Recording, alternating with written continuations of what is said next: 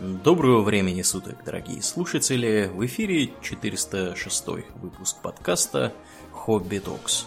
С вами его постоянные ведущие Доумнин и Ауралиен. Спасибо, Доумнин. Итак, от мрачного мира далекого будущего, которого мы коснулись в прошлом выпуске, мы переходим к чуть менее мрачному миру далекого, ну, не такого уже далекого, но прошлого. О чем мы, Домнин, поговорим сегодня? Сегодня мы поговорим о Манхэттенском проекте – 6 августа 1945 года токийское отделение NHK, это японская вещательная корпорация, эм, обратило внимание, что куда-то пропала станция Хиросима. Они попытались починить вещание, используя другую линию, но это тоже не удалось. Э, потом стало понятно, что и телеграф тоже не работает. Видимо, произошел какой-то обрыв. Все это было передано в э, японский генштаб, который совершенно был поставлен в тупик. Э, они попытались сами запросить Хиросимский центр управления войсками, но и оттуда было красноречивое молчание. Чтобы понять, что произошло, а понять они никак не могли, потому что точно знали, что на Хиросиму крупных вражеских налетов не было. А самому там взорваться тоже было нечему. Поэтому они посадили э, одного офицера на самолет и отправили его туда, чтобы он посмотрел, что случилось, и вернулся в Токио.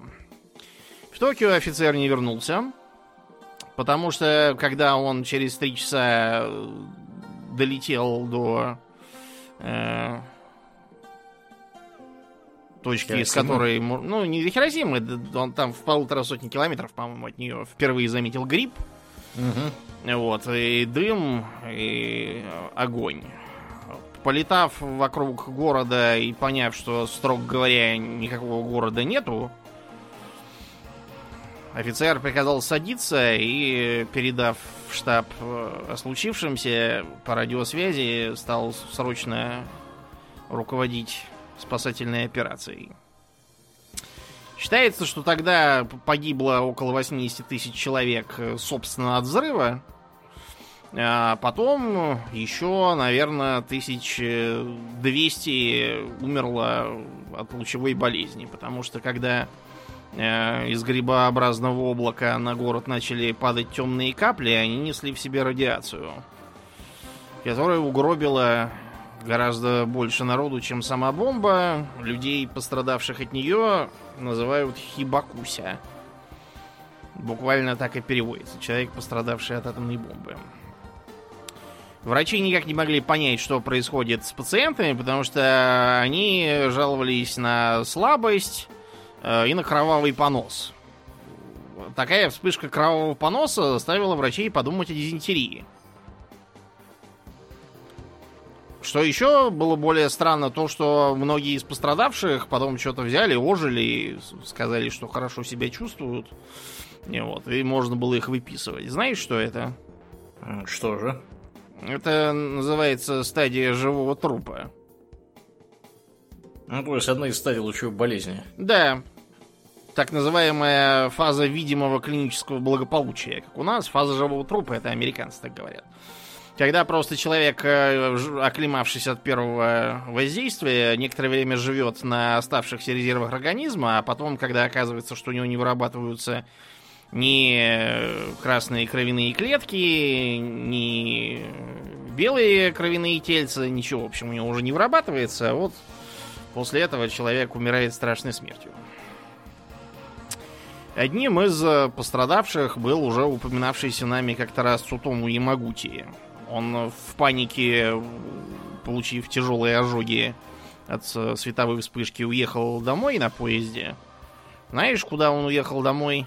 В Нагасаки, в Нагасаки он уехал. уехал да. домой. И, в общем, да, Сутоми Ямагути умер, по-моему, 11 лет назад. Его догнал рак желудка, что ли, что-то там. Ну, все-таки с тех пор уже прошло немало ну, времени. 93 года был, да, ему еще, да. знаешь, хорошо Рак желудка его догнал. Если бы не рак желудка, может, он вообще дожил бы.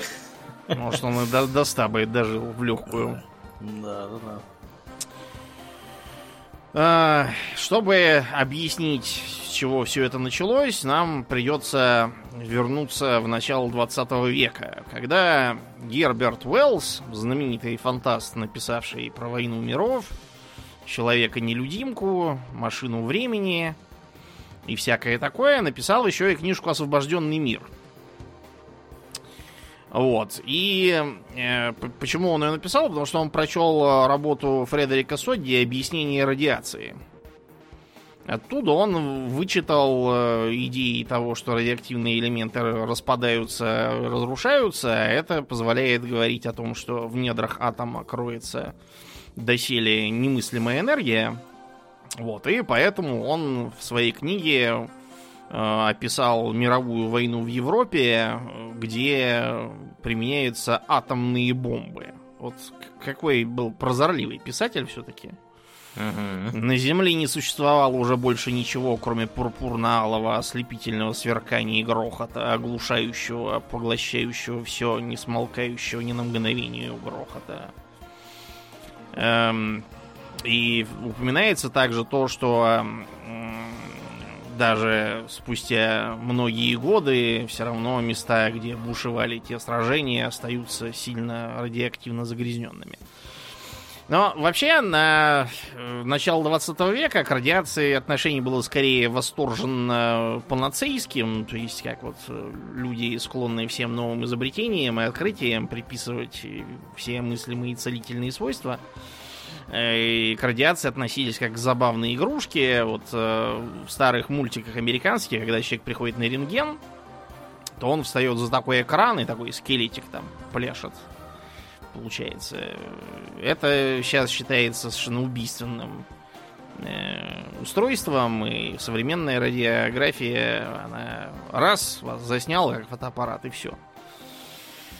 А тогда считалось, что можно получить дозу радиации, приводящую к покраснению кожи, и это допустимо. Совсем недопустимо. Да уж. 19 годом а, отмечается публикация Эрнеста Резерфорда одного из отцов ядерной физики, э, о том, чего ему удалось добиться, э, облучая атомы азота альфа-частицами. Вот. Он заметил, что при этом выбивается ядро водорода и получается один из кислородных изотопов. Какой-то, не помню уже какой. Вот, и таким образом э, получился искусственно созданный элемент, первый, в общем, на этой планете, а также, в принципе, это первая искусственная ядерная реакция. К открытию отнеслись как к сбыче мечт древних алхимиков о трансмутации элементов.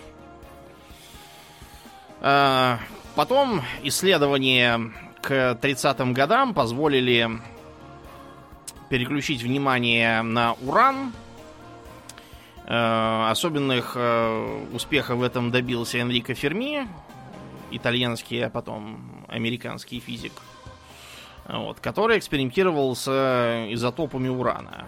Какой самый типичный изотоп урана, встречающийся в природных рудах? Какой? 235-й? 238-й. 238-й. Да. Уран 235 это уже совсем другое. Э, его открыли только в 1935 году. Так вот, этот самый 235 и заинтересовал ядерщиков, э, поскольку в нем как раз возможна самоподдерживающаяся цепная реакция. Так что уран-235 достаточно быстро был взят в оборот и таким образом стал начинкой первой из э, упавших на Японию атомных бомб. А, интересно, что в 30-е годы эм, публикации по ядерным реакциям начинают исчезать из открытого доступа. Это было замечено в том числе в Советском Союзе, где Сталин решил, что это же неспроста. Вот, и тогда мы впервые обратили внимание на исследование управляемой ядерной реакции как э, оружейной или энергетической темы. Интересно, кстати, что когда американцы впервые начали э, работать над э, расщеплением атомного ядра урана, они думали, что это пригодится им в качестве энергетического аргумента, в том числе в ходе войны. Э, американцев в этом смысле опережали британцы, потому что британцы, э, пользуясь работами Эрнеста Пейерльса и Отто Фриша, это оба из Германии, ну, один из Германии, другой из Австрии. Эм, как вы знаете, к 1938 году это стало абсолютно все равно. Да. Вот, они оба были таки да. Поэтому они благоразумно собрали чемоданы и убежали оттуда. Э, точно так же поступил и Ферми, а также некоторые ученики и коллеги. Сам Ферми был, по-моему, не таки да, а вот его жена совершенно точно. Когда в 1938 году в Италии объявили, что всех жидов из университета вон, он сделал правильные выводы, вот, поэтому свалил. Э, британский проект назывался, насколько я помню, «Трубные сплавы». Знаешь, почему трубные сплавы? Почему? А чтобы никто не догадался. То есть как с операцией «И» примерно. И она была настолько засекреченная, что даже высшие государственные чиновники э, обсуждали ее исключительно при помощи кодового языка. Чтобы, не дай бог, ничего. Они образовали так называемый комитет МОД. МОД это аббревиатура MAUD, который его курировал, но Э, когда они стали сотрудничать с американцами, достаточно быстро стало ясно, что у американцев и с ресурсами будет получше, а также меньше проблем от войны в Европе. Э, поскольку Британия, да, подвергалась бомбардировкам, вообще была в угрожаемом и наполовину блокированном состоянии из-за подлодок. Э, своего урана у них нету, поэтому было решено, что лучше все это удастся у американцев, и американцам же были переданы ресурсы Канады, британского доминиона тогдашнего, где в окрестностях Большого Медвежьего э, озера как раз добывали уран. Водился уран. Да, да. Так вот, э, Фриш и Пейерлс э, написали в сороковом году секретный меморандум британскому правительству, где упоминалась некая супербомба. Энергия, высвобождаемая при взрыве такой супербомбы, примерно такова же, как при взрыве тысячи тонн динамита. Энергия высвобождается из небольшого объема вещества, однако при этом мгновенно возникает температура, сопоставимая с температурой внутри Солнца. Ударная волна при таком взрыве уничтожит всю жизнь на большой территории. Вот. Несмотря на возражения других ученых, которые говорили, что потребуется огромное количество урана, но исследования Перелса и Фриша позволили получить легкий изотоп уран-235 и доказали, что вот этого 235 как раз нужно совсем мало. Э, по их э, первоначальным прикидкам нужно всего около фунта. Э, чтобы достичь критической массы. Ну, там потом немножко все это скорректировалось, но основная мысль была верная. Давай, знаешь что, в двух словах поясним, что это вообще за изотопы для тех, кто далек от физики и химии. Угу. Э, на то, какой 238, 235, что это вообще такое. У нас все, э, собственно, все, что состоит вокруг нас, да, вот мы видим, э, там, я не знаю, стол, стул, вода в стакане, все состоит из, э, из атомов в конечном то итоге. Ну, атомы там, понятное дело, состоят из всякого другого интересного, там, кварков и так далее.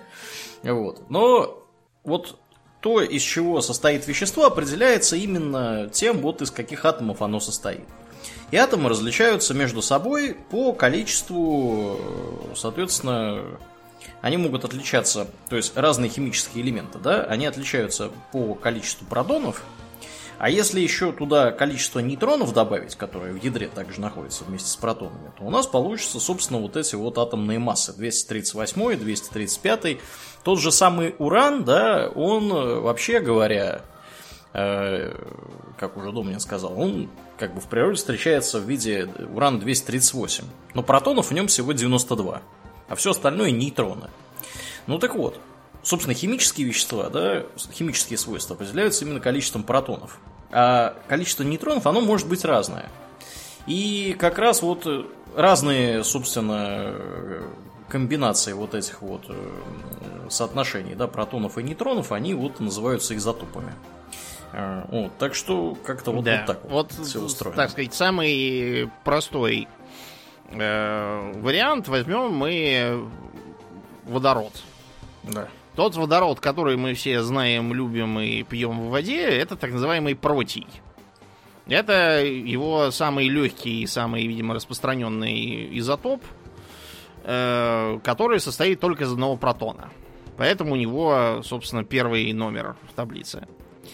Если э, мы к этому протону добавим нейтрон, то получится тяжелый водород, он же дейтерий.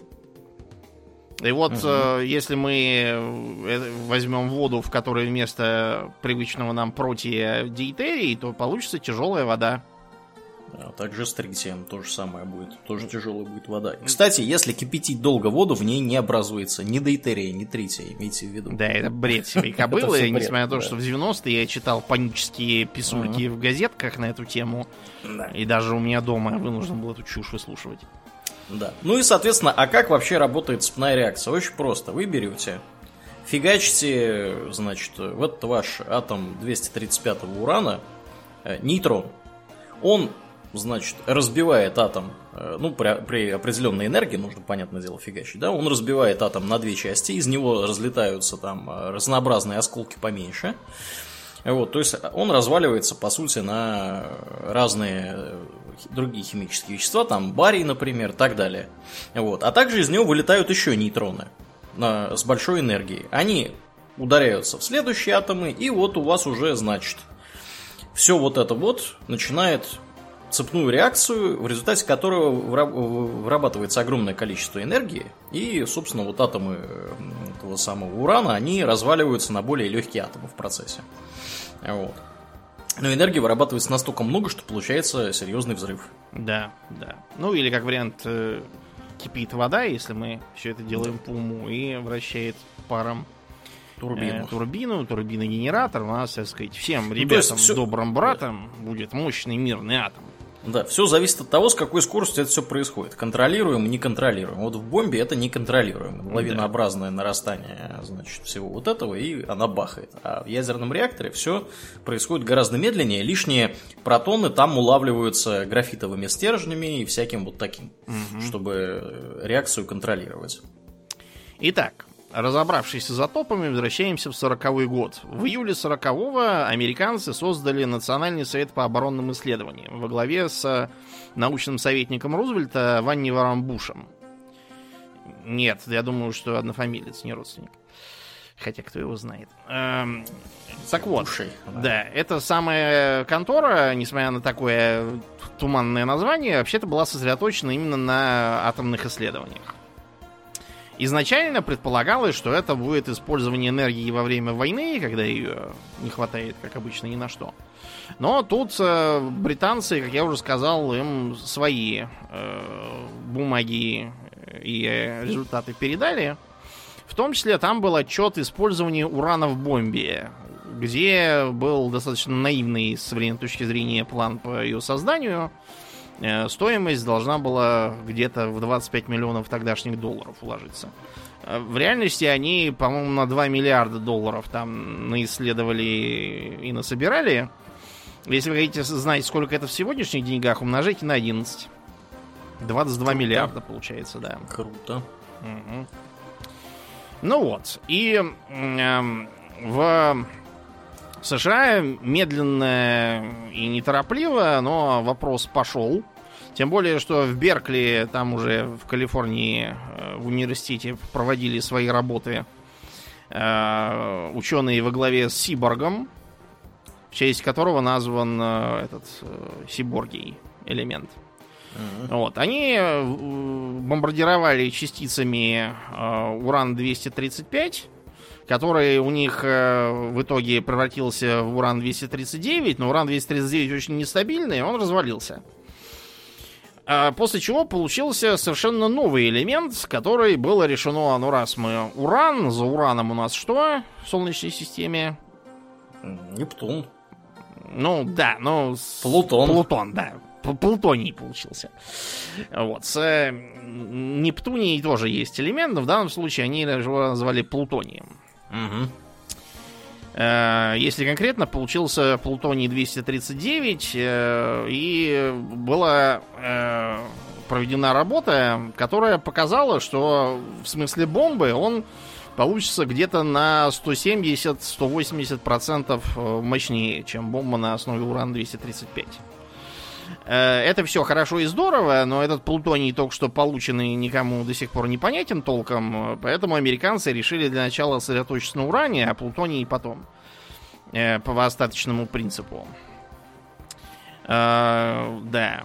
Так вот, После того, как было создано еще одно засекреченное э, агентство под руководством того же Буша, э, они создали так называемую металлургическую лабораторию, это, опять же, для конспирации, которая должна была заниматься строительством урановых печей. Урановыми печами они называли ядерные реакторы. Э, слово реактор появилось только уже ближе к концу работы в рамках Манхэттенского проекта, а до этого они их называли либо печами, либо кучами. Пайл. Ну, потому что у них реально выглядело как куча, мы сейчас э, объясним.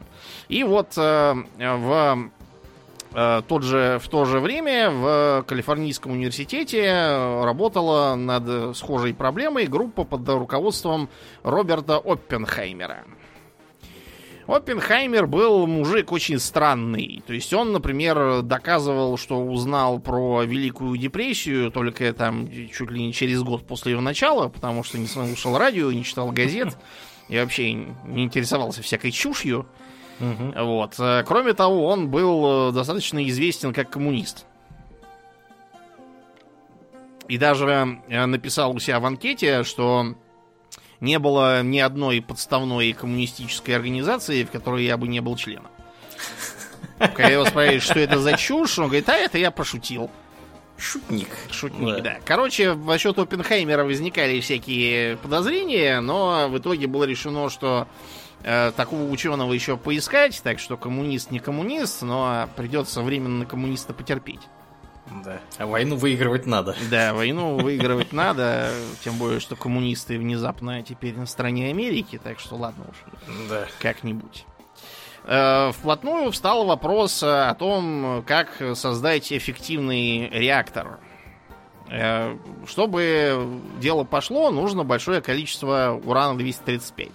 Как мы уже сказали, в природе он не встречается, его надо обогащать из природного. Были разные мысли, например, э, э, в центрифугах, Uh-huh. Путем газовой диффузии, путем электромагнитного разделения было решено, что применять придется либо все эти способы, либо почти все, потому что ничего толком не изучено, ничего не понятно, какой из них лучше сработает, будет видно уже потом. Оппенхаймера назначили руководить группой физиков-теоретиков, которая должна была э, как раз соединить в себе э, таких э, представителей, как, например, э, Ганс Бете, тоже беженец из Германии, э, Эдвард Теллер, беженец только из Венгрии, вот, э, и э, Эмиль Конопинский вот этими знатными физиками был посажен руководитель Оппенхаймер, чему они были и рады, и не очень, поскольку Оппенхаймер исключительно э, показал себя эксцентричным, неуживчивым и вообще очень тяжелым человеком. Но это все физики и ученые, а в правительстве Рузвельт одобривший в 1942 году проект. Э, его э, напугали тем, что немцы тоже ведут работы по созданию атомного оружия, и надо срочно делать что-то свое. Значит, надо ру... сказать, что немцы действительно вели, да. но не настолько прытко. У немцев, на самом деле, там был целый ряд проблем, э, начиная с ошибки, которая получилась у них из-за некачественного графита. Вот, и они пришли к ошибочному выводу о том, что графит не годится для задержки нейтронов. Поэтому они сделали ставку на тяжелую воду, а тяжелую воду Гитлеру отключили. благодаря да. блестящей операции британской разведки. В мы Норвежских это... горах. Да. да, мы про это рассказывали. А так было все как раз очень хорошо, потому что Норвегия оккупирована давала им практически бездонный колодец тяжелой воды. Э, Рузвельт распорядился привлечь к проекту инженерный корпус армии США. Э, поскольку в инженерном корпусе армии США принято э, создавать территориальные инженерные округа, как правило, они получают название по этой самой территории. Для конспирации было решено сделать Манхэттенский инженерный округ – и вот по этой причине проект получил название mm-hmm. Манхэттенский. Прикольно. Я да. не знал такого. Да, да. Э, во главе этого округа поставили полковника Джеймса Маршалла, но стало ясно, что он один не справится, и его укрепили другим начальником, полковником, которого потом спешно произвели в бригадные генералы, Лесли Гроувсом. Лесли Гроувс был человек тоже очень тяжелый, э, высокомерный, жесткий и бескомпромиссный. А, но именно эти качества и были от него нужны. Поскольку Гроувс уже успел к тому времени прославиться одним очень серьезным проектом. Знаешь, каким? Каким? Он построил Пентагон. О, Да. На тот момент это было крупнейшее административное здание в мире. А Гроув справился и довел все в сроки за разумные деньги. Вот поэтому Гроувса и назначили руководить проектом, поскольку идет война и нужно все срочно делать. Гроувс, изучив э, вводные, объявил, что бомба должна быть создана в 1945 году. Ну и видите, да, мужик сказал, мужик сделал. Э, если кто интересуется, я рекомендую почитать книгу самого Гроувса о его работе над Манхэттенским проектом. Когда рассекретили, он написал эту книжку, там, по-моему, под заголовок «Теперь я могу про это рассказать» или как-то так. Да. Значит, э, когда Гроувс э, поинтересовался, как, э, собственно, обогащают уран, он понял, что работы еще ведутся, и начал выбраковывать из них те, которые явно показывали себя слишком сложными и неперспективными. Про центрифуги сразу было решено, что делать это не будут, потому что перспективы совершенно туманные. В Беркли э, были направлены ученые, чтобы заниматься там обогащением методом электромагнитной сепарации. Э, третий метод, который одобрил Гроувс, это газовая диффузия. Э, уран сперва э, превращается в газообразный гексафлюорид урана, вот, его пропускают через фильтры, фильтры улавливают э, частицы урана-235. Потом фильтры вытряхиваем, и получается нужный нам изотоп урана в качестве э, блока металла. Вот. Тем временем Энрико Ферми в Чикагском университете занимался самой цепной реакцией. Как ее запустить и как ее остановить, если что. Им удалось э, построить э, первый опытный урактор, этот реактор э, рядом с университетом в спорткомплексе. Там был заброшенный теннисный корт. Вот они на нем стали сооружать этот реактор, который выглядел, конечно, очень неказисто. Он состоял из слоев графитовых блоков, которые эти ученые вручную выпиливали, а вот между слоями прокладывали уран чтобы регулировать его суммарную массу. И для того, чтобы улавливать нейтроны, они сделали прообраз вот этих современных графитовых стержней. Только они сделали э, стержни из бористой стали. Сбором. Да, сбором. Э, кстати, раз уж я заговорил про элементы, Бор назван не в честь Нильса Бора. Это популярное заблуждение. В честь Нильса Бора был одно время назван элемент Нильсборий в старых изданиях э, химических учебников еще можно его найти. Сейчас его называют дубний. В честь чего? Дубны, подмосковные. Да, да. В честь подмосковной дубны, где как раз атомные исследования ведутся. Да, бор называется бором, собственно, от арабского слова бурак или персидского бурах, который обозначает э, буру. Это, собственно, такой минерал Угу. Такого белого цвета, на мел похожий чем-то. Когда реактор был готов, Ферми собрал всех своих, в том числе группу добровольцев, которая называла себя Suicide Squad. То есть смертниками. Э, задача смертников была стоять над реактором, держа в руках ведра с жидким кадмием. Если вдруг заливать реакция, его, да, да, пойдет не по плану, то, значит, им нужно было заливать и, э, а потом умереть. Ну, это уж, да, кому как. Ну, то есть залить-то надо в обязательном порядке, а дальше как получится. Дальше уже, да, как, как получится. Да. А, Ферми отдал команду поднять э, стержни сперва на один фут, потом на второй фут. Счетчики Гейгера щелкали, щелкали, щелкали, и тут так сплошной звук такой без перерывов. Э, слился их треск. Ферми такой, быстрее опускайте стержни, опустили, счетчики немного успокоились. Э, таким образом была проведена первая управляемая и остановимая э, цепная реакция с освобождением атомной энергии. Энергии, несмотря на всю серьезность момента, выработалось очень мало, примерно на одну электрическую лампочку хватило, но теоретическое значение трудно переоценить.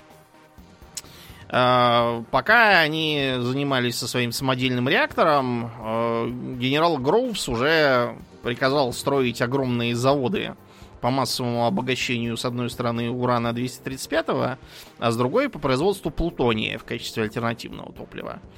А также присмотрел местечко э, в Нью-Мексико, Аламагардо, где он решил устроить сверхсекретный наукоград. А почему там, неизвестно. Потому что там никто не живет.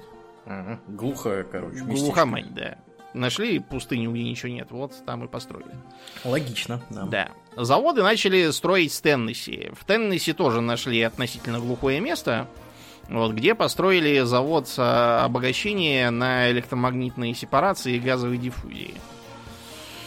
Там, почему именно там? Потому что там рядом гидроэлектростанция стояла, а этот завод с, с такими методами электромагнитной сепарации, он пожирал огромное количество энергии, как неплохой город.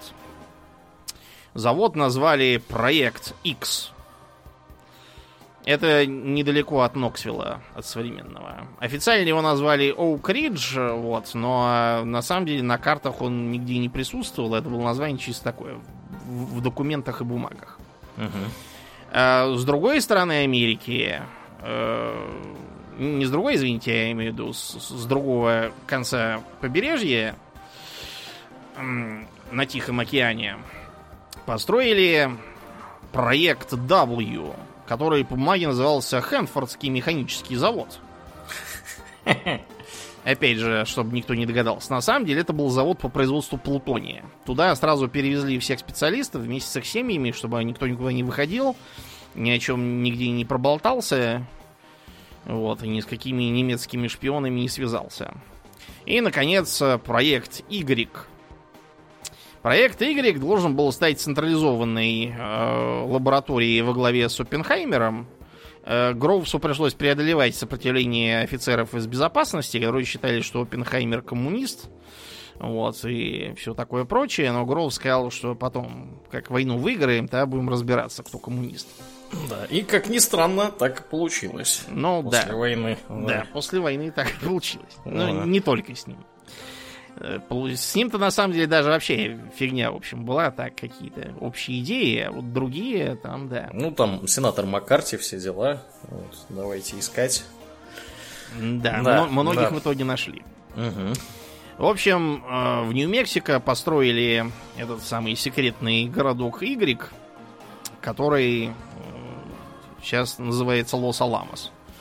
Там у них атомный исследовательский центр и полигон. Вот. А, выселили оттуда тех немногих, кто там жил. Заняли э, участок, на который раньше была школа-интернат. И начали считать деньги. Оказалось, что первоначальные расчеты были, разумеется, слишком оптимистичными. Не хватает и денег, и людей. И, короче, ничего не хватает. А, время поджимает. С другой стороны, это дало импульс к инновационному, такому не связанному формализмом и доктринерством подходу к исследованиям. Э, ученых поощряли выдвигать самые странные идеи и пробовать, что из этого получается. Ну, вообще, конечно, да, это один из самых таких э, хороших способов как-то людей подталкивать к, к неортодоксальным решениям, ограничить их во всем, вот в чем только можно. То есть, да. вот вам ресурсов вот столько, работайте с ними и придумывайте вот, что можете придумать. И когда вот есть такие ограничения, всегда начинает фантазия бурлить, а вот как вот нам сделать вот, вот это вот все, имея на руках вот такое вот. Угу ограниченное количество. А идеи всего, действительно да. нужны были безумные, потому что нужно было каким-то образом сделать так, чтобы урановый, урановая начинка бомбы достигла критической массы тогда, когда это нужно. Угу. Но как это сделать? Ее же нельзя попросить там или будильник какой-нибудь к ней подключить. Масса либо есть, либо ее нету. Первой мыслью было использовать так называемую пушечную схему. Она же ствольная. То есть берем два подкритических заряда урана-235.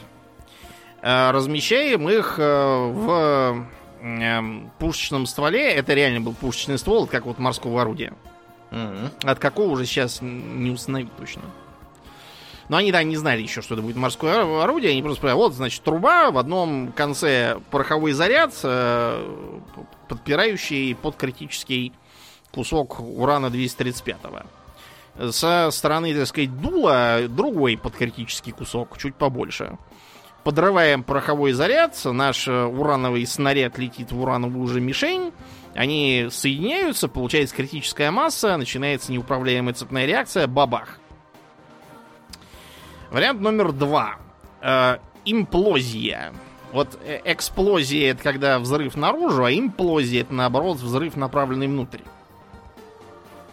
То есть предполагается сделать ядро либо из урана-235, либо из плутония, вокруг него э, скорлупу такую из обычной химической взрывчатки, одновременно она подрывается и, так сказать, обжимает со всех сторон это ядро.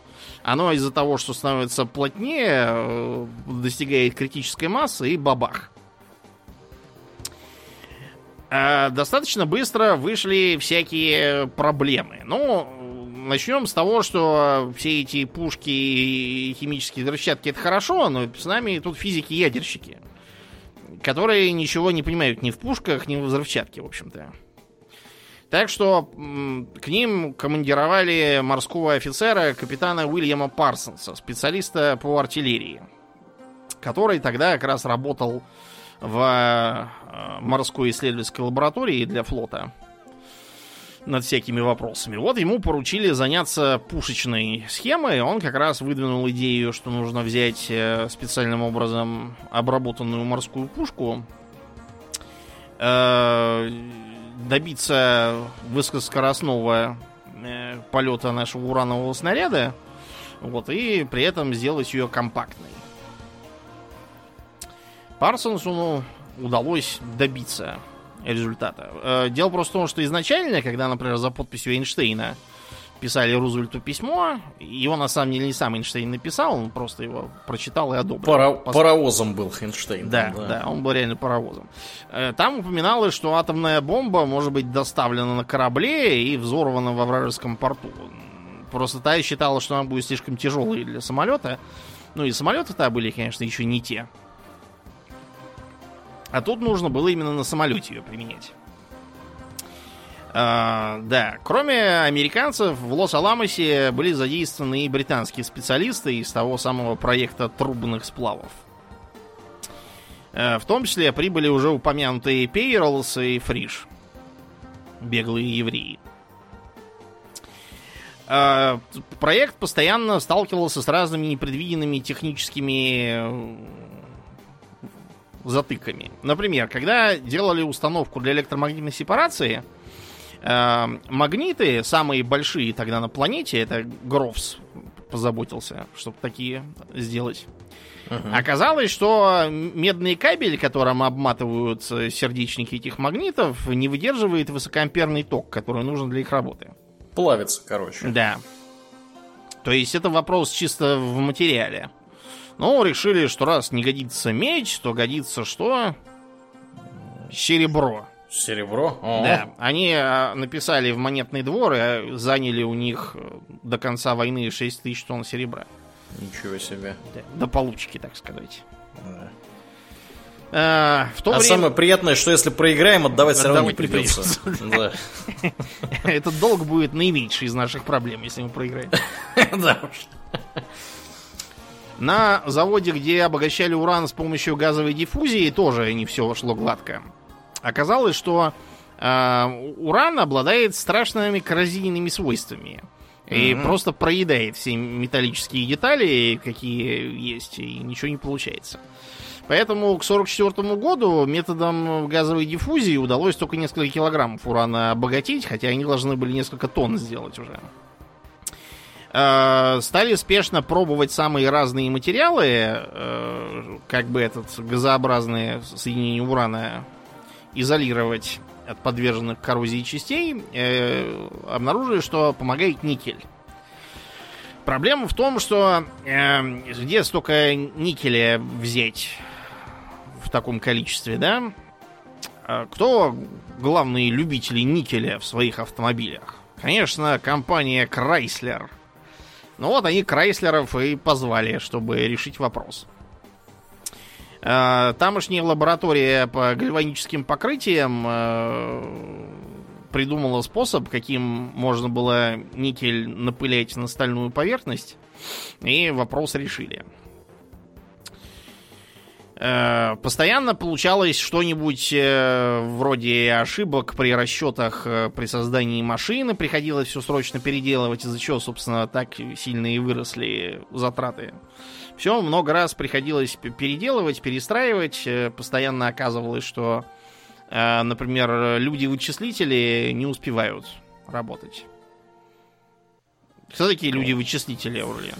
Ну, это, собственно, то, что... Да, Компьютерами являлось, и да. считают, да, вместо компьютеров. Да, то есть это в основном были женщины, они сидели, у них были, там, я не знаю, что у них было, логарифмические линейки Да. или что, вот, и там вот прям вот сидят, представьте себе, здоровенная комната, да, сидит огромное количество этих самых людей, да, в основном женщин, и они занимаются вот тем, что они вот эти все подсчеты проводят вручную. Вот. То, то, что сейчас мы можем, собственно, на компьютерах считать, они считали все это руками. Для этого, кстати, специальным образом разрабатывали специальные математические методы, итерационные, э, которые позволяли многие задачи решать просто численно. То есть там какие-то там интегралы брать хитрые, еще что-то такое делать. Все это можно было делать численно. Для этого, собственно, специальные были э, ал- алгоритмы, и нужно было просто вот сидеть и аккуратно все считать. Для этого, собственно, женщины и использовались. К сожалению, оказалось, что даже самые аккуратные женщины не способны так быстро считать, и как требуется, поэтому пришлось заказать э, табуляторы. То есть такие э, электромеханические счетные машины, и как бы такой Мгм. пр- протокомпьютер такой. Да. Которые, я так понимаю, тоже в новинку тогда были. Да, да. Именно, кстати, это и подстегнуло эм, ракетные и ядерные программы, что у нас, что в Германии, что в США, везде именно это подстегнуло развитие вычислительной техники. Мгм. Да. А, Тем временем эксперименты по пушечной схеме с использованием плутония показали, что работать он не будет. То есть э, плутоний, скорее всего, просто расплавится в процессе и получится пшик э, вместо нужного взрыва. Тогда и было решено задействовать э, альтернативную имплазионную схему, когда взрыв снаружи обжимает плутониевое ядро, и вот таким образом э, и появилась одна из тех двух бомб, э, которые были сброшены на Японию, а конкретно это был толстяк, сброшенный Второй. на Нагасаки. Да. А Перв- Второй малыш, да, вроде бы. Первый был малыш, второй Первый толстяк, да. Первый был как раз на уране, второй на плутонии. Ага, а они еще и разные были. Я думаю, Да, они да, все да. на уране Ну, были. потому Ага. что, я же сказал, они делали параллельно и, и то, и это, чтобы хоть что-нибудь сработало. Им повезло, сработало и то, и другое. Ну, понятно. Они хотели, короче, попробовать. И попробовали два раза. давайте да. бомбу на плутоний, а давайте. Да, молодцы. Проблема в том, что имплазивное оружие это гораздо более сложная схема, вот, и требующая гораздо больше работы, причем связанные с э, взрывотехникой. Понадобились специалисты и по этой части, мобилизовали кучу инженеров, в том числе гражданских, и отправили туда же к ним в Лос-Аламос, специально, чтобы они э, правильно со взрывчаткой построили работу. Э, главным назначили по этой теме Нидермейера. Вот, который занимался тем, что мастерил э, разные учебные бомбы без настоящего плутониевого ядра с остальным ядром. И взрывал их в разных дальних каньонах, чтобы было не видно. Постоянно получалось, что то взрыв идет неравномерно, и ядро перекореживает чертовой матери и никакой обжимки не получается, то наоборот взрыв получается таким, что само ядро разрывает на мелкие части, и реакции не пойдет. А, для того, чтобы укрепить работу Недермейера, к нему привлекли фон Неймана, математика. Mm-hmm. Вот, и он математическими методами как раз рассчитал, что нужно создать высокоскоростные сходящиеся ударные волны, в результате чего были применены так называемые взрывные линзы. То есть такие эм, способы как бы сконцентрировать э, эм, взрыв э, так, чтобы он выглядел на манер морского ежа. По этой причине эта схема была названа Urchin. Urchin вообще обозначает как бы гопник, уличный мальчишка, но имеется в виду не он. Имеется в виду Sea Urchin. Sea Urchin как раз морской еж. А-а-а. Они, видимо, решили, что морское это будет уж слишком демаскировать, поэтому назвали просто Urchin, да и так и короче, как бы. Урчина. Да, ур урчина у них какая-то получилась. Вот. Были и другие вопросы, связанные с плутонием, конкретно с его чистотой. А, поначалу добиться того, чтобы все было как надо, не удавалось. Кроме того, были серьезные вопросы. Ну хорошо, ну вот сделаем мы из плутония эту бомбу по имплазивной схеме, а если она не влезет в самолет, то что?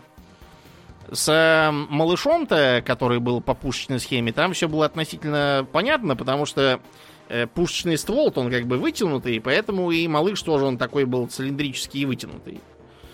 А вот толстяк именно потому так и называется, что он кругленький и толстенький, внутри ядро. И поэтому было неясно, сможет ли этот толстяк вообще куда-то полететь за полным отсутствием нужного транспорта. А, постепенно они решили, что дело требует испытаний, и если в работе пушечного малыша они были более-менее уверены, то вот с толстяком нет.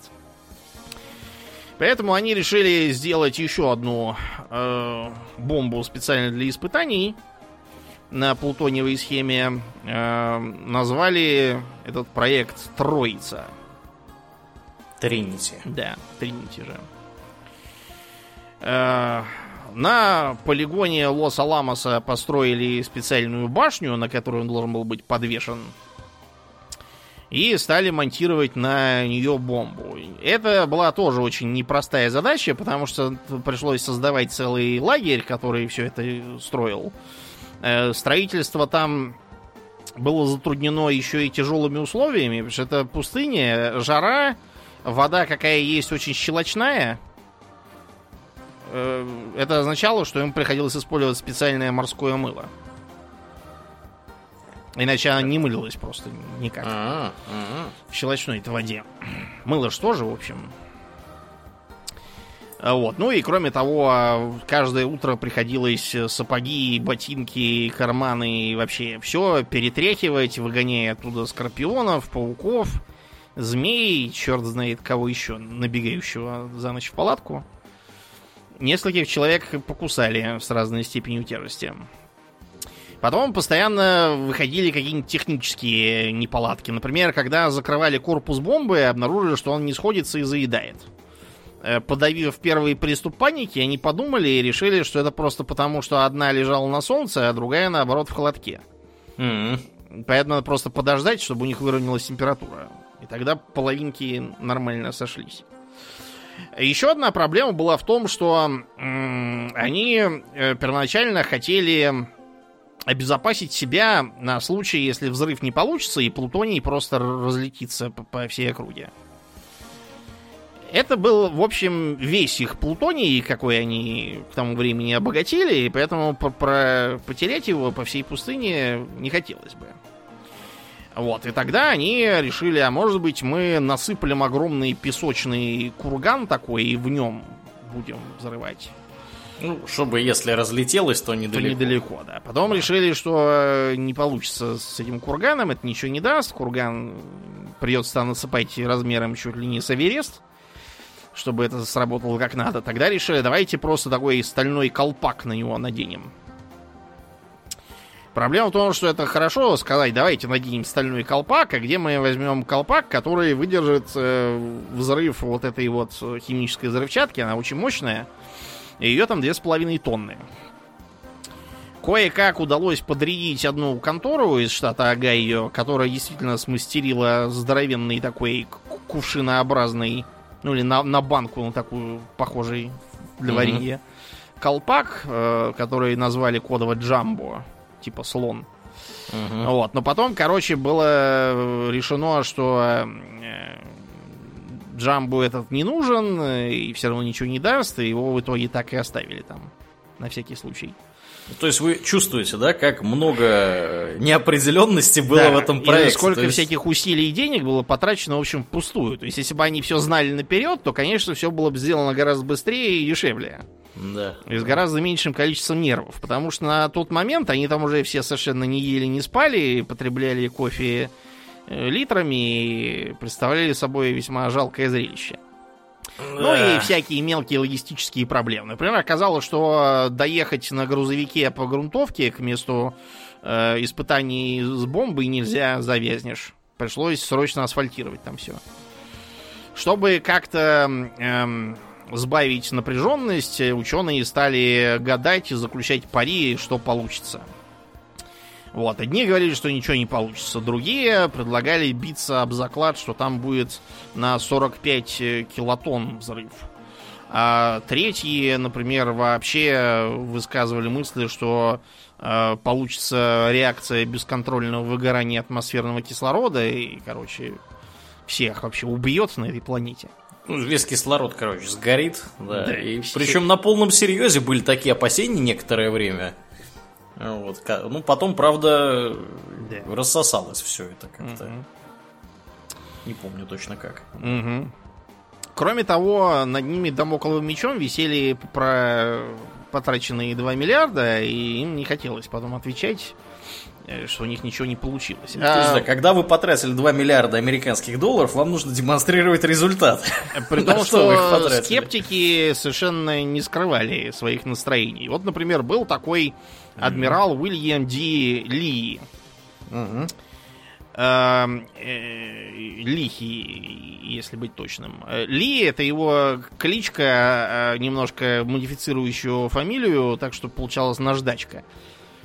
Ну, вы поняли, какой он был по характеру мужик. Да, да. Этот самый Лихий э, как-то раз объявил, эм, значит, Труману, уже Рузвельт там времени помер, что это самая большая дурость, которую мы когда-либо сделали. Бомба никогда не взорвется, и это я вам говорю как эксперт по взрывотехнике. Вот в такой атмосфере приходилось работать.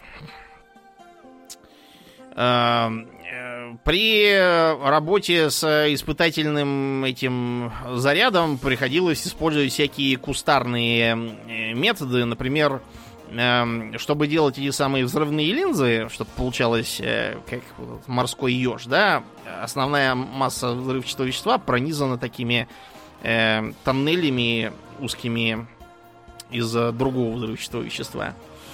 Э, ученый Кистяковский э, использовал рентгеновский аппарат, чтобы смотреть, что он там делает, насквозь, так сказать, видеть. И сверлил э, бормашиной. Ну, зубоврачебной, в смысле. Mm-hmm. Да. Потом, например, у них там получилась какая-то фигня с э, покрытие тем самым э, для полусферы из никеля, которые, к сожалению, из-за того, что ядро было горячее, при отливке дали каверны. Ну, то есть пузырьки, короче, там появились, и получились такие пустоты. Пустоты пришлось э, срочно зашлифовывать, и потом еще обматывать фольгой, на всякий случай.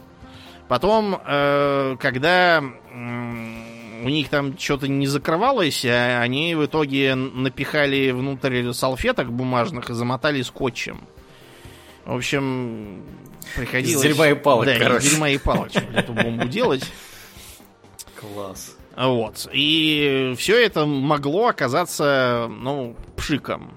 То есть были проведены расчеты, которые показывали, что очень может быть, что плутония не хватит. Нужно работать еще, а сколько еще непонятно. Уже как бы 45-й год, уже война скоро кончится без вас. А вы ничего не сделали. Ну и, наконец, э, бомбу подорвали, и появился гриб, который поднялся на э, сначала на 2400 километров, а, извините, метров, а потом на все 12 километров. Уйдя за облака. Для того, чтобы, э, так сказать, немного прикинуть ударную волну, Энрико Ферми э, положил куски, маленькие клочки бумажки на землю. Погода была безветренная, поэтому был уверен, что сами по себе не сдвинутся. И потом стал смотреть, насколько они сдвинулись. Оказалось, что их унесло на 2,5 метра. Ферми на этом основании сделал вывод, что э, бомба взорвалась на 10 тысяч тонн в тротиловом эквиваленте. Когда потом проверили по приборам, оказалось, что Ферми почти вдвое занизил реальную мощность. То есть 20 килотонн была. Да, 20 килотонн получилось. Э, воронка была в 7,5 метров глубиной и в 360 метров в диаметре. И, э, значит, она была так по краю обложена э, радиоактивным зеленоватым таким стеклом. Этот э, минерал был назван, назван тринитит. Специально в честь ядерного испытания Тринити. Оппенгеймер сказал как раз свою знаменитую фразу, цитату из Бхагавадгитки. «Теперь я стал смертью разрушителем мира». Генералу Гроувсу один из его коллег сказал, война окончена. А Гроувс ему отвечает, да, но после того, как мы сбросим две такие штуки на Японию. Вот с этого момента и началась э, дорога из Лос-Аламоса до Хиросимы и Нагасаки. Да.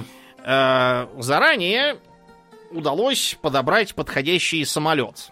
Вообще, там была мысль использовать эм, э, один из британских бомбардировщиков, но оказалось, что у него все-таки бомбовый отсек слишком маленький.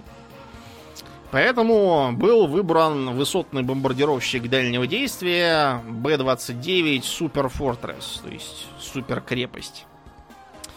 Вот, которые уже использовались для того, чтобы бомбить э, Японию и показали себя очень хорошо. Их базировали в Индии и в Китае, оттуда наносили стратегические удары по японцам. А для того, чтобы командовать этим соединением, э, а потом, как выяснилось, и самому командовать самолетом, был подобран Пол Тибетс. Э, ветеран войны в Европе и в Северной Африке. Э, Тибетс вложил, так сказать, свою лепту в историю тем, что назвал тот самый самолет Энола Гей в честь своей мамы. М-м, Да. Какой? Да, маменькин сынок. Да. Ну да. Вот, таким образом, эм, 509-й авиаполк смешанного состава появился, уникальный. Э, включал в себя 393-ю эскадрилью сверхтяжелых бомбардировщиков, то есть, собственно, атомные бомбардировщики, 320-ю транспортную, для того, чтобы перевозить личный состав и оборудование, 390-я авиагруппа со штабом и эскадрильей обслуживания, Ну и там всякое по мелочи, включая роту военной полиции, чтобы охранять их там всех. Эм, э, Б-29, вернее, оба, которые там были задействованы для ударов, ну и, и остальные, там их много было в запасе, э, специальным образом модифицировали. Например, убрали все пушки, убрали лишнюю бронезащиту, потому что было решено, что японское ПВО, во-первых, сильно дезорганизовано, а во-вторых, э, практика показала, что на небольшие группы самолетов японцы не поднимают авиацию. Mm-hmm. Потому что у японцев и авиации это уже было с гулькин нос. Ну да, у них уже нечего было поднимать к тому времени практически. А также не хватало топлива и боеприпасов. Ну и летчиков нормальных тоже. Да, ну и к 45 году, да, у них, вот я только хотел сказать, летчики уже закончились. То есть у них летчики в самом начале были э, очень хорошо да. тренированные. Потом, когда их всех поубивали, оказалось, что больше да, некого. У них была просто такая ошибочная версия, что надо создать э, некоторое число супер-мега-асов, которые, как герои меча и магии, всех врагов порвут и победят, и все и накончится. Потом оказалось, что э, такая самурайская тактика годится плохо. Я уж не говорю о том, что многие из этих э, асов э, свою асовость как-то странно трактовали и отличались буйным и недостойным поведением. И один там был, который даже на построениях умудрялся пьяным показываться. А ничего не сделаешь. Куда ты его денешь-то? Другого такого нету да и других тоже никаких. Нет. Вот. Кроме того, что поснимали все лишнее, там, по-моему, на 3 с лишним тонны насчитали лишнего, поменяли двигатели, поставили дуплекс-циклон с принудительной подачей горючего. Вот. И пневматические приводы для бомбоотсека. Чтобы там точно ничего не заело, все открылось, закрылось, все как надо было. А, потом стали совершать тренировочные полеты, которые должны были с одной стороны подготовить личный состав, а с другой стороны посмотреть, как будет э, вести себя бомба. Разумеется, не настоящая бомба. Они просто сделали хорошие копии. То есть э, такой же корпус, э, залитый цементом там или еще чем, чтобы была такая же масса. Примерно 5 тонн. Вот, и стали с ними летать. С этими тыковыми, как они их назвали, эм, э, сразу оказалось, что э, после сброса стабилизатор практически не работает. Там был изначально такой э, обычный стабилизатор в виде плавников. Угу. Поэтому сделали другой коробчатый стабилизатор. Вот если вы погуглите, что малыша, что толстяка, вы увидите, что у них не плавники, а вот такой вот э, квадратная коробка на хвосте. Она как раз э, решила этот вопрос. Э, вопрос как бы был не только в том, что она может куда-то не туда улететь и не то взорвать. Им нужно было попасть точно в центр города чтобы обеспечить ну, себя от всяких случайностей. По этой же причине, кстати, была отмечена идея использовать в качестве цели какой-нибудь военный объект. Потому что военный объект маленький, а бомб ну, у нас всего две. Попадешь. Да. да. Чуть-чуть промахнешься не туда и привет. Миллиард долларов уже улетел в трубу следом за ним. Uh-huh. Uh-huh. Вопрос номер два. Как научить личный состав уходить от взрыва самим, чтобы не убиться там? А то так можно, знаете, ничего и не сбрасывать, а просто спикировать в землю. И uh-huh. все. С тем же успехом, если не суметь уйти от взрыва. Э, учитывая, что Б-29 э, разв... мог покрыть 8 миль, которые они заложили в качестве безопасного расстояния, э, ему потребовалось бы 2 минуты. Проблема в том, что если бомбу сбросить 10 километров, э, а взорвется она на 600 метрах от Земли, э, это, кстати, популярное заблуждение. Люди еще думают, что атомная бомба должна так в землю так тюк и взорваться. Ага. На самом деле ничего похожего. Есть даже... Ну, потому, что, потому что максимальный разрушительный эффект будет, если ее взорвать над собственно, угу. поражаемой целью, а Конечно. не в земле. Вот а, представьте, она у вас воткнулась в землю, и вот половина ее энергии просто тупо ушла в, в, эту землю уйдет. Да. Да, да, да. А, Так что это не годится. Так вот, э, у бомбы, значит, э, при таких данных ушло бы меньше минуты на то, чтобы взорваться. Не успевают. Где взять еще минуту? Да, где взять еще минуту? Тогда, короче, Тибец, будучи классным летчиком, придумал маневр. Значит, после того, как э, бомба сбрасывается, самолет резко уходит в пике, чтобы разменять высоту на скорость. После чего, выходя из пике, одновременно разворачивается, улетает обратно, Ага. откуда прилетел. Это, конечно, легче сказать, чем сделать, потому что это получается вираж больше, чем на 150 градусов, это большая перегрузка у экипажа, это перегрузка у самого самолета, как бы он не развалился в, процессе. Вот, и личный состав тоже, чтобы справился с управлением, не потерял сознание, там еще что-нибудь там дурно бы не стало, поэтому он их стал дрессировать. А, кроме того, э, даже и это оказалось недостаточным. Тогда он э, придумал, что надо уходить по наклонной траектории.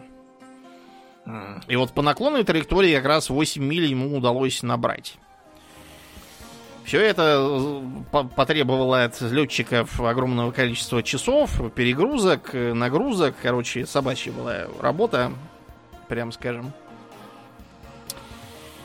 А, Когда стали выбирать, кого бомбить, первой мыслью было бомбить Киото. Потому что Киото это крупный промышленный центр. По крайней мере, тогда было. Я не знаю, что они там сейчас сделали с ним. Вот. Эм, Был э, также э, вариант с самого начала бомбить Хиросиму и Нагасаки, потому что они тоже э, имели определенное военное значение. Были также разные другие города. Там где-то был арсенал, э, где-то был крупный транспортный узел, где-то еще чего-то.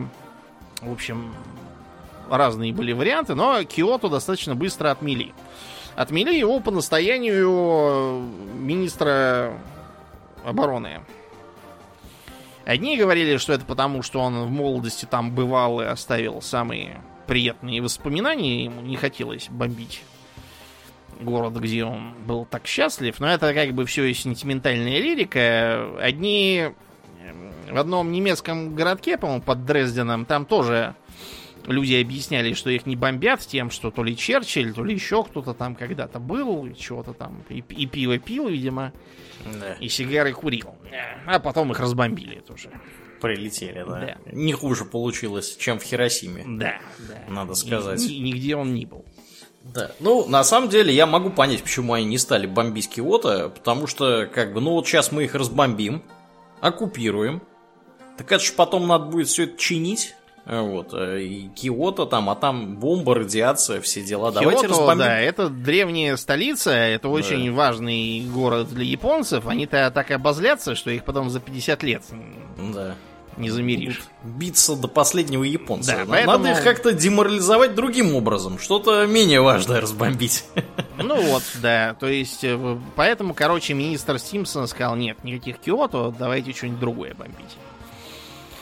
Вот, ну, и тогда было решено, что первый удар а, нанесут по Хиросиме, второй, по-моему, по Какуру, а, но с Какуру там не срослось из-за э, из-за погоды, по-моему. Мгм. Вот, поэтому взяли запасную цель э, Нагасаки.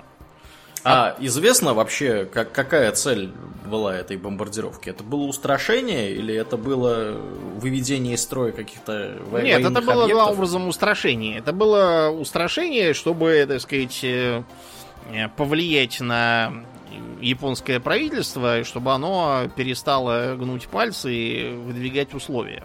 Да. И признало, что все кончилось. Вилы им. Вилы Пора да, пришли, да. и пора да, лапы кверху. А откуда лететь, тоже вопрос не праздный. Американцы незадолго до этого отбили, кстати, со страшным сопротивлением, потеряв кучу народу, Марианские острова. В частности, э, Тиньян.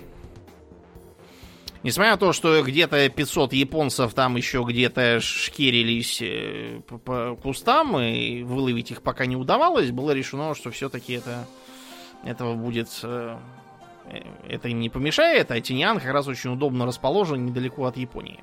Угу. Туда, собственно, и перевели 509-й авиаполк.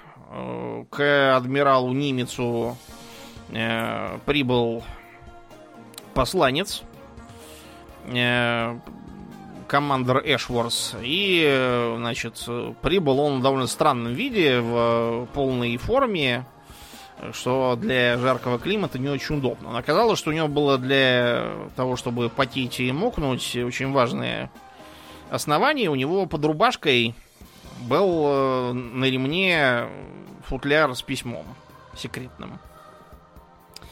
Вот, ну, в общем, он входит к немецу, все себя снимает, чем весьма развеселил адмирала, и читает ему письмо. Предполагается, что в августе текущего года новое оружие будет готово к применению против Японии силами 21-го командования. Командир Фредерик Эшворс, офицер, доставивший данное письмо, достаточно подробно расскажет об операции, чтобы вы могли должным образом к ней подготовиться. Согласно личному указанию президента, все, что относится к этой операции, является сверхсекретным, и потому запрещается разглашать сведения о ней кому бы то ни было, за исключением одного из ваших офицеров, который должен быть соответствующим образом предупрежден об ответственности. Но это на случай, если немец вдруг убьет, мало ли что бывает, чтобы кто-то, угу. да, оставался знающий. Вот, 509 на Тиньяне оставила себе самые мрачные воспоминания, потому что они, во-первых, сами себя чувствовали особенными и требовали к себе особого отношения, а с другой стороны, окружающие их не любили как раз за то, что к ним особые отношения, то, что они занимаются чем-то секретным, а на претензии говорят, мы здесь, чтобы выиграть войну. И все остальные так, да, мы здесь, типа, загорать. Прилетели на Марианские острова. Так просто, да, да сидим тут. В сторонке стоим. Ну и, в общем, 25 июля 45-го приказ о сбросе бомбы был подписан и у начальника штаба. Вот, и 509 отправился вернее, отправил Энолу Гей под командованием самого Тибетса. До э, этого самому Тибетсу строго запрещалось участвовать в налетах. Э, они летали туда регулярно для того, чтобы привыкнуть к местности и угу. понять, где тут Хиросима. Вот, а, а где тут Нагасаки, собственно? GPS-то тогда еще не было. Ну да, да, да, летать приходилось вот так. Надо было по карте лететь, да, и смотреть вниз. За день до этого Гарри Труман, будучи в Потсдаме на конференции, сообщил Сталину, что у США появилось новое оружие невиданной разрушительной силы. Черчилль в это время внимательно смотрел на Сталина и по спокойному и невозмутимому ответу Сталина, что он очень рад и желает американцам успехов в его применении против японцев, Черчилль кое-что решил... понятно. Нет, Черчилль как раз решил, что Сталин тупой и ничего не понял. А, я думал, он обратно решил, что Нет, на самом они деле, уже в курсе. Сталин как раз все хорошо знал и без всяких сообщений Трумана. Да, вот я про это и говорю. Потому Сидел что, с покерфейсом да, такой. Да, Лос, да. Лос-Аламосе и разных других местах, и в Британии, и везде некоторые господа на самом деле были товарищи. Вполне себе товарищами, да. Да, и все, все нам сливали. Поэтому а, после этой, этого разговора с Труманом и Черчиллем Сталин сказал Молотову, надо будет переговорить с Курчатовым об ускорении нашей работы. Да. Да. Ну вот, и таким образом 6 э, августа э, японцы обратили внимание, что рано утром летят какие-то э, американские самолеты, разведчики, бомбардировщик, и решили, что это какая-то ерунда, вероятно, разведывательное задание. Какой смысл послать один бомбардировщик? Решили не поднимать э, авиацию, не тратить зря топливо и отменили даже воздушную тревогу. Решив, что это фигня. Вот, ну а, а на самом деле получилось не фигня. Энола Гей сбросила малыша, совершила маневр и ушла. Хиросиму разнесло мелкие клочья. от многих людей остались лишь тени. Тень э, это не значит, что они просто превратились в нее. Это значит, что при световой вспышке они бросали тень на стенку, и поэтому стенка не выгорела, так как mm-hmm. место за ними. Сами-то они потом, скорее всего, что-нибудь другого умерли там от ожогов. То есть не то, что они испарились да, прям. и превратились в тень на стене, это, да. это, это так романтически не бывает. Э, сразу после того, как Труману доложили, что все взорвалось как надо, э, Труман объявил, мы сейчас готовы уничтожить еще быстрее и полнее, чем раньше, все наземные производственные мощности японцев в любом городе. Мы уничтожим их доки, фабрики и их коммуникации. Пусть не будет никакого недопонимания, мы полностью уничтожим способность Японии вести войну. Дело просто в том, что японцев э, как раз 26 июля, когда был подписан приказ, уведомили, чтобы они немедленно безоговорочно капитулировали, а иначе их ждет быстрое и полное уничтожение. Вот так, без подробностей говорилось. Да. Японцы тогда э, выпустили в газетах э, статьи и говорили, что японский император отвергает претензии подлых гайдзинов, потому что японцы почему-то рассчитывали на мирные переговоры при посредстве Советского Союза, и что мы за них по, не знаю, в припадке альтруизма зачем-то вступимся и чего-то там для них вытургуем чем они думали, непонятно. Это такое ощущение, что вот как утопающий хватает за соломинку, так они эту бредовую идею, что мы зачем-то да. будем за них заступаться, когда они нам не братья и не сватья, и гнать их из Маньчжурии вообще-то мы собирались задолго до этого. Э, через три дня мы тоже объявили Японии войну и действительно вышибли их из Маньчжурии. Кстати, изловив по дороге кое-кого из отряда Сиру и Сии, к сожалению, не самого Сиру и Сии и не других. Вот. И, тем не менее, Япония все равно не вняла даже этому предупреждению. Поэтому в тот же день, тоже 9 августа, на Нагасаки была сброшена еще одна бомба.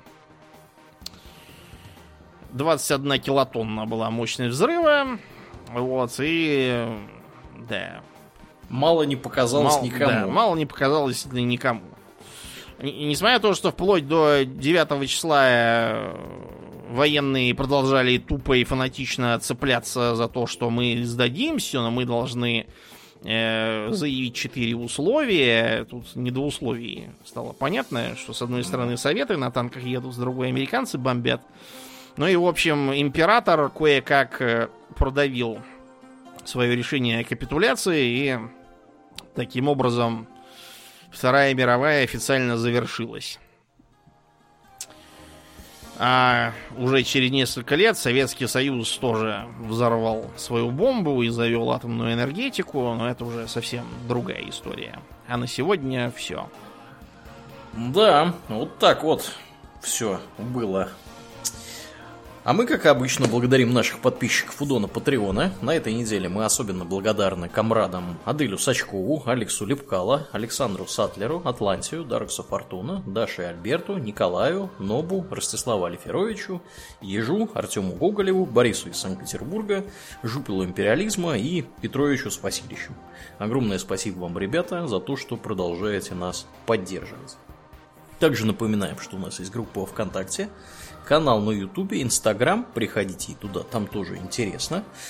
Э, также напоминаем, что сейчас каждый четвертый выпуск доступен только на Патреоне, даже основного шоу.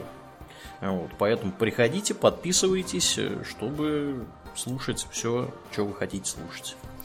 Ну, а мы будем на сегодня закругляться, перетекать плавно в после шоу. Мне остается лишь напомнить, что вы слушали 406 выпуск подкаста Хобби Токс, и с вами были его постоянные бессменные ведущие Домнин и Аурельен.